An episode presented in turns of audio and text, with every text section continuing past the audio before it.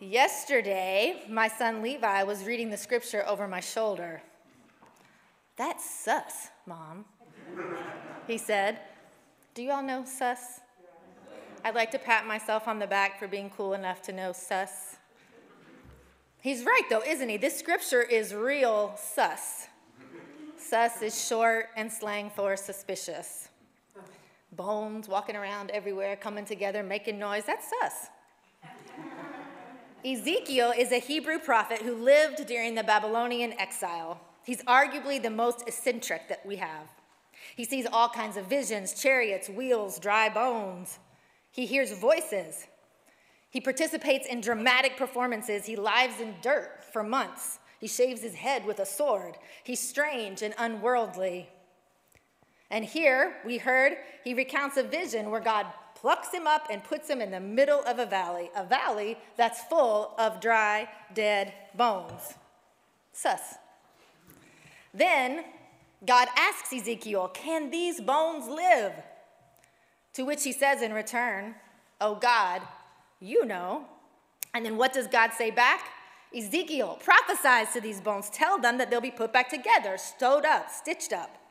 So Ezekiel does, and at first there's nothing, but then suddenly a, ra- a loud rattling, dust, and chaos, and the bones literally start coming together.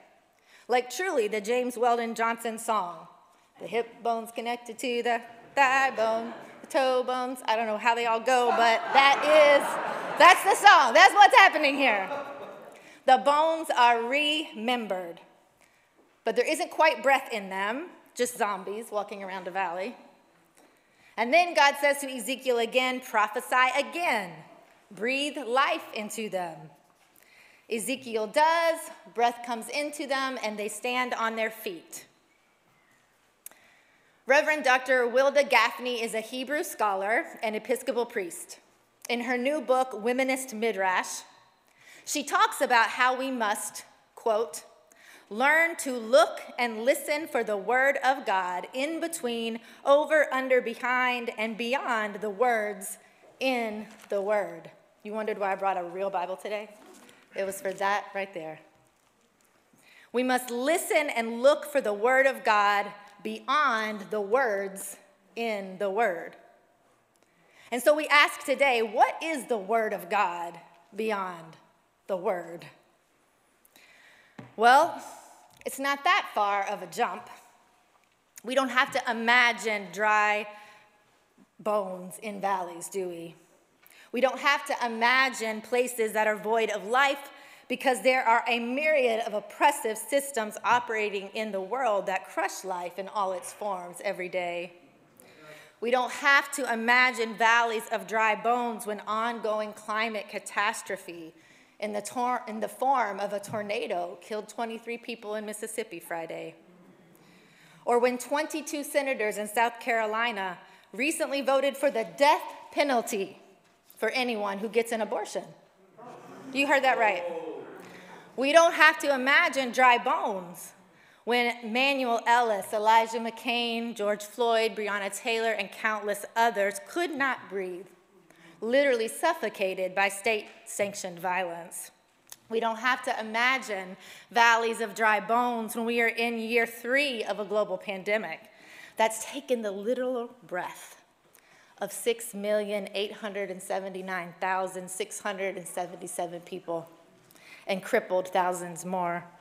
We don't have to imagine valleys of dry bones as our trans siblings are attacked.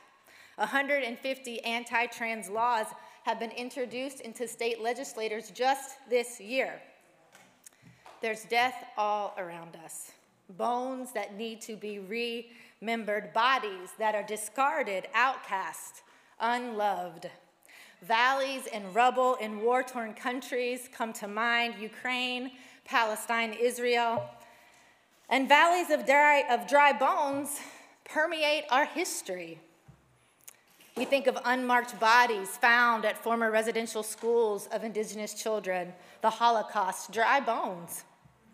March 25th, the anniversary of the Triangle Shirtwaist Factory fire that killed 46 garment workers, the majority of whom were immigrant women and girls, ages 14 to 23 who died because of exploitative working conditions, dry bones. When eight people were killed in a spa shooting in Atlanta, six of them Asian women, and since violence against Asian women has been on the rise, dry bones. When black siblings are killed in a racist attack in a grocery store, dry bones. When this Women's Month in 2023, as Rio and Jackie reminded us, the average woman earns only 82 cents for every dollar earned by a white man. Black women, 60 cents. Native American, 57. And Latinx women, 55 cents. Dry bones. When in Women's Month in 2023, America is in a maternal health crisis. The maternal mortality rate rose by 40% last year, friends, and that is twice as high for black women. That's dry. When America is the only industrialized country without paid leave, dry bones. Friends, policies and systems become death dealing when we fail to stop asking questions about why things are the way they are and how we might be part of just change, of bringing about liberation. When the evangelical Christian right co opts the very use of the word life, that's dry. That's so far from life. Liberation theologian Gustavo Gutierrez said that poverty is an early and unjust death. I don't have time to dig into all the vast economic injustice statistics because you all know what it is it's dry bones. We know what the problem is. So, what do we do? Ezekiel felt overwhelmed too, walking around in this. What, God? You're asking me if there can be life here again? With so much death? Physically and in policy, in spirit and in mind. You're asking me if these stones can live? God, you know, Ezekiel turns it right back as both a prayer and an affirmation and a far flung last resort. And what does God say that she knows in return? That it's us. Any wind of change, any breath, any hope is going to come through you. It's going to come through us. It reminds me of abolitionist Mariame Kaba when asked time and again, how are we going to solve the overwhelming social conundrums of today?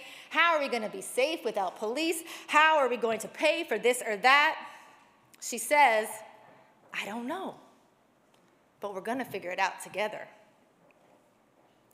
This restoration of life is a mutual act. God plus Ezekiel divine agency plus human response. God does know. She knows that she is with us, calling us to be givers of life, restorers of the breach, midwifing life into dead bones.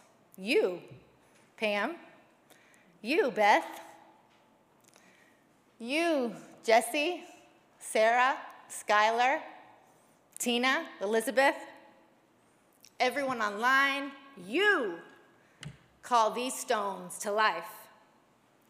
And you do it because I live in you. Prophets, every one of you. Who are you thinking of that's called you to life? Breathed life into you when you were in a deep, dry valley.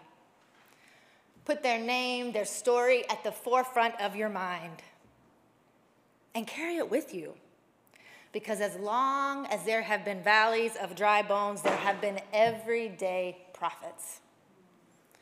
I'm talking about Harriet Tubman, who we're reading about on Wednesday night. You can join us if you'd like.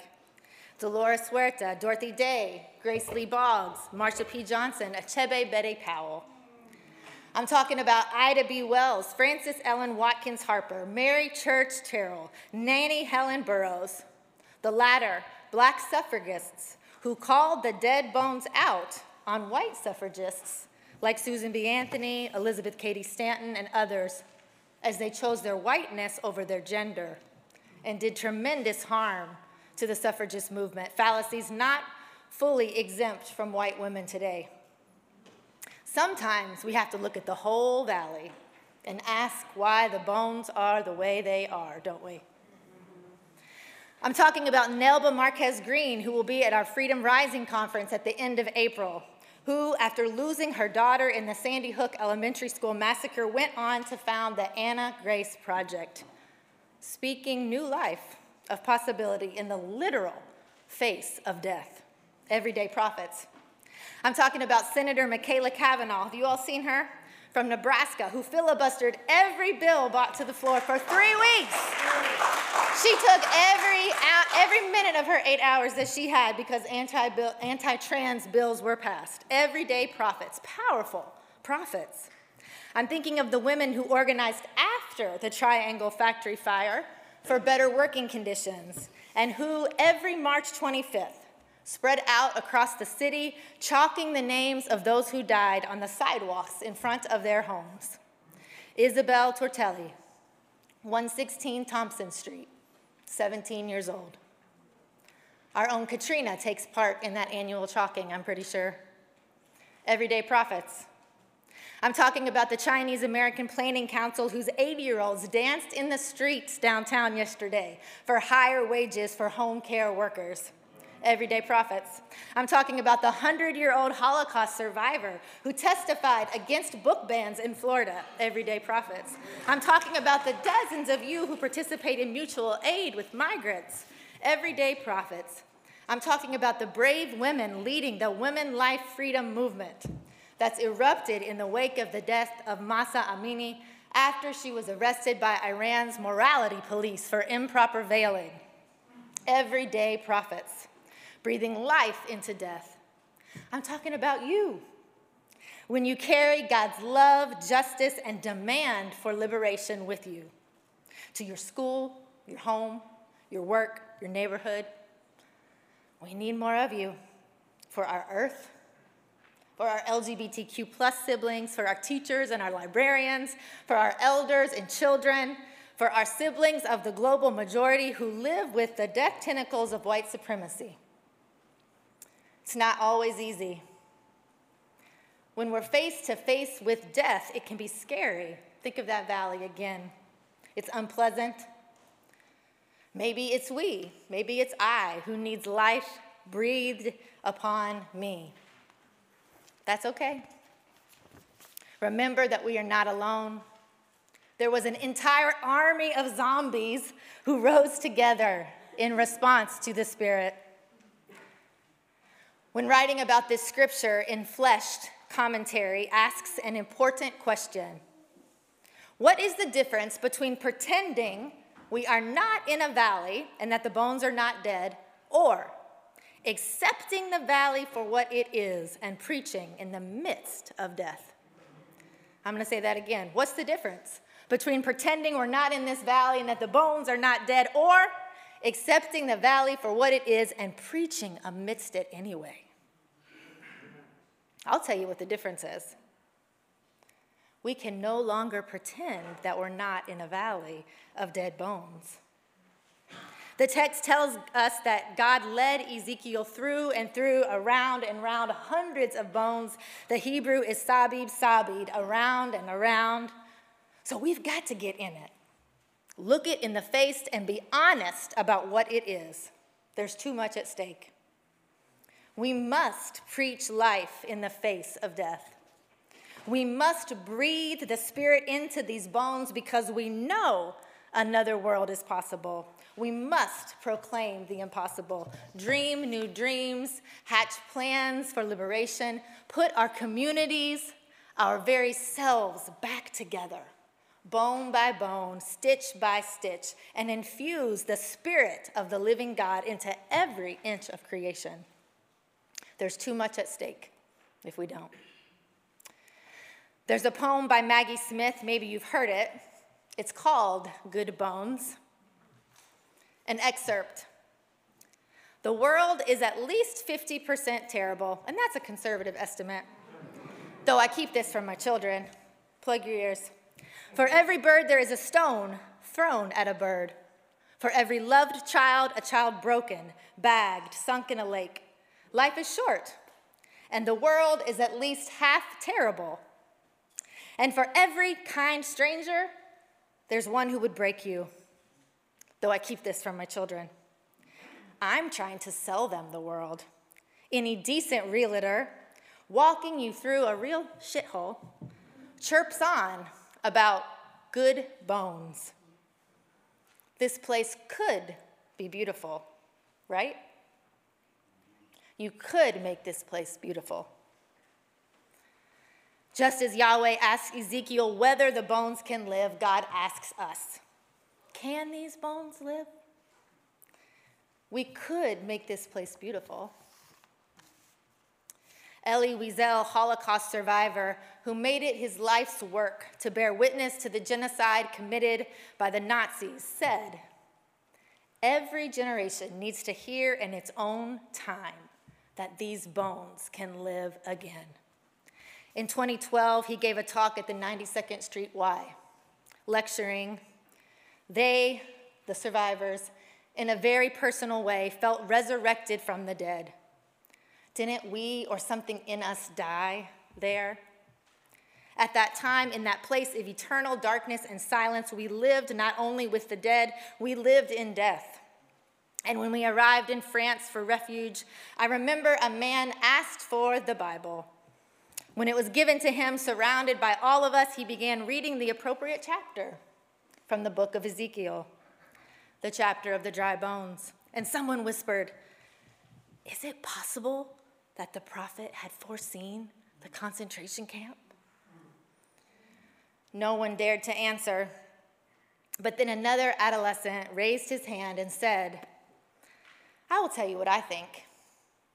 I think that he, Ezekiel, was there together with us. Everyday prophets, everywhere.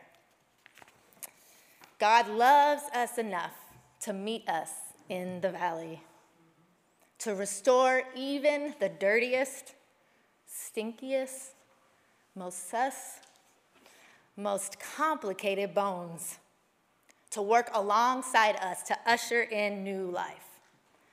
Can these bones live? We could make this place beautiful. May it be so.